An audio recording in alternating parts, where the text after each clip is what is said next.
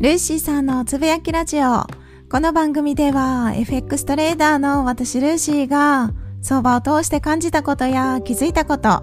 日々のライフスタイルなどについて雑談多めでゆるーくつぶやきます。どうぞ何かしながらゆるりと聞いていただければ幸いです。今回はデイトレードという本の一節を深掘り会です。私が FX を始めて間もない時に最初に手にした相場に関する本がデイトレードで今でも大好きな本です。この本の一部をピックアップして内容を私なりに噛み砕いて考えたり私の経験を踏まえながらお話しさせていただきます。では早速始めます。第3章逆境と損失トレーディングで成功するための必要条件タイトルが授業料を最大限活かすために、この中の一部をピックアップします。では読み上げますね。トレーディングで勝つことは心地よいものではあるが、そこから得るものはない。負けることがトレーディングで成功するための道を開く。はい。こちらをピックアップしました。今回は非常に短いですが、この一節に目を向けました。勝つということが相場から利益を得ることで負けるというのが損失を受け入れるという言葉だとすると今読み上げた一節は利益を得るのは心地よいことだけどそこから得るものはなくって損失を受け入れることこそ相場で生き残るために大切で道を開くことができるということなんですね。相場でトレードスキルを学ぶには大学とかどこかの学校で学ぶのと同じように授業料が発生します。相場での授業料というのはトレードをする人自身が損失をかぶるということです。その損失を賢く活かして今後の利益に変えられるかどうかはその人次第ですし、その人に必要な期間もあると思うんですね。それが1年なのか5年なのか10年なのか期間は本人にしかわかりませんし、早いから良いということでもありません。トレーダーは損失を通して相場から豊かな教育を受けれるかどうか、これはトレーダー自身によって変わってくるのかなと思います。言い換えるとトレーダーがどれだけ相場の声を聞けるとでも言ったらいいでしょうか。はい、相場さんからの合図、そしてアドバイス、今後どうしていったらいいかというのを自分なりに噛み砕いて次回に活かしていけるかどうかにかかってくるのかなと思うんですけれども豊かな教育を受け入れられる方であれば相場から多くの学びがあって成長スピードも速いでしょうしもちろん逆もあるかもしれません。FX トレードを始めて相場と向き合えば必ず損失とはお付き合いをする必要があってそれを授業料という言葉にしてみると、この授業料を最大限に活かすためにトレーダーができることがあるといえば、やはりトレード日誌をつけることもそうですし、日誌を振り返って自分の行ったトレードを振り返って、これからはこうしていこうかなと、新たにアイディアが浮かべば、それを検証してみる。トライアンドエラーで、相場と向き合っていくしかないのかなと思ったりもするんですね。とは言っても損失ばかりに目を向けすぎるのもどうかなと思う部分が正直あります。今回ピックアップした一節をもう一度読み上げますね。トレーディングで勝つことは心地よいものではあるが、そこから得るものはない。負けることがトレーディングで成功するための道を開く。はい。ということなんですね。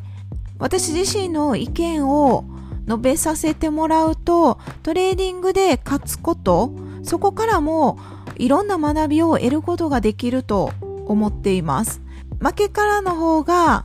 人間って悔しい思いをしてそこの気持ちからよりこれから頑張っていくんだっていう意気込む人が多いかなと思いますけれども勝ちパターンから学ぶことは私はあると思ってるんですね得るものが全くゼロとは思いません。負け方に傾向があるように勝ち方にも必ず傾向があるはずなんです。自分の勝ち方勝ちパターンをですね、研究することも大切だと私は考えます。まさに自分の勝ちパターンから自分のトレードルールっていうのがより明確に仕上がっていく、作り上げていくのかなと思ったりもしてるんですね。負けを減らしていくのはもちろん大切ではありますけれども、どっちを重視するかは人それぞれだと思うんです。負けを減らすことに注目するのか、もしくは勝ちを増やすことに注目するのか。見てるポイントは若干違いますけれども、トータルでプラスに持っていけば、どんなやり方だっていいわけなので、自分の負けパターンを減らすように努力しつつ、並行して自分の勝ちパターンをいかにして再現できるかを研究することによって、相場で生き残れる確率は高まります。言葉で表現すると若干ややこしく感じるかもしれませんが、簡単に言えば利益を最終的に残していくために自分なりに自分の頭を使ってどうしていこうかなってこうやっていったらいいのかなってアイデアが浮かんだら検証してみてあこれいけそうって思ったら実践で使ってみてっていうその繰り返しになってきますね。今回は授業料を最大限活かすためにこのタイトルの中の一部をご紹介しましたけれども皆さん授業料払われてますかね？私はたっぷり相場に授業料を払いました。今ももちろん払ってはおりますけれどもせっかく授業料を払っているので学びもたくさんあってそれを今後に生かしたいなと思うばかりですね。この授業料を最大限活かすためにこのタイトルでですね今回で第3章の逆境と損失、トレーディングで成功するための必要条件。この章は終わりとなります。ようやく終わりになります。そして次回よりやっと第4章に入ります。第4章は真の勝者を目指すトレーニング。失ったマネーと時間を取り戻すためにという章なんですね。デイトレードという本は読まれたことがある方も多いかなと思うんですけれども、第9章まで続きます。はい、実はまだまだあるんです。どの章も相場と向き合う人であれば、とっても大切な内容が載ってますし、私もどの章も大好きなんですけれども、第3章は成功するための必要条件と書かれている通り、特に大切にしたい章です。デイトレードというこの本自体は私にとって相場で何をしたらいいのか歩む方向を示してくれているような本で本当に大好きな本なんですね。相場に関する本はこの本が一番初めに買った本なんですね。2019年の1月に購入した記憶があるんですけれどもこの本と出会って読んでる時に思ったのが、もうこれ以外の本は不要なんじゃないかと、その時に感じました。若干大げさに聞こえるかもしれませんが、私にとってはそれくらい、この本に相場に関する大切なこと全て詰まってると感じました。他に大切なこと、実践的なこういう形になってこうするとかチャートに関することは全て相場が教えてくれますので先生は相場そのものだと思います。チャートそのものですね。他の誰かが教えてくれるわけではなくチャートが全て大切なことは教えてくれると思います。ということで最後は若干話がずれましたけれども今回は授業料を最大限活かすためにこのタイトルの一部をピックアップしました。授業料を最大限に活かすために何ができるかなって考えたらですね詰まるところやっぱりいつもお話しさせていただいてる内容に行きたどり着いてしまうんですね。それが何かというと自分のトレードをまずは実行してみてそして自分のトレードの傾向そして自分自身の傾向ですね。負けパターン勝ちパターンなどが出てくるのでそのパターンを自分なりに分析してこういうパターンだったら勝ちやすいんだ。こういうパターンは自分は苦手で負けやすいんだっていうそこを分別していけたらあとは負けパターンを減らして勝ちパターンを増やしていく。ある意味これだけになってくるんですね。そう、これだけなんですよね。こんなもので勝てますかっていう感じに思っちゃうかもしれませんが、本当にある意味これだけで、自分の傾向を知るためにも、やはりトレード記録が必要だったりとか、自分の頭で考える癖だったりとか、そうですね。そこまでのステップが結構ちょっとめんどくさくてやるのかなって思ったりすることもあると思うんですね。あとは練習も絶対必要ですよね。リアルトレードで実践するということももちろん大切ですけれども、デモトレードでもいいですし、私はフレックステスターという検証ソフトを使ってるので、その検証ソフトで日々トレーニングをする。毎日じゃなくてもいいですし、自分の思うタイミングで練習をする。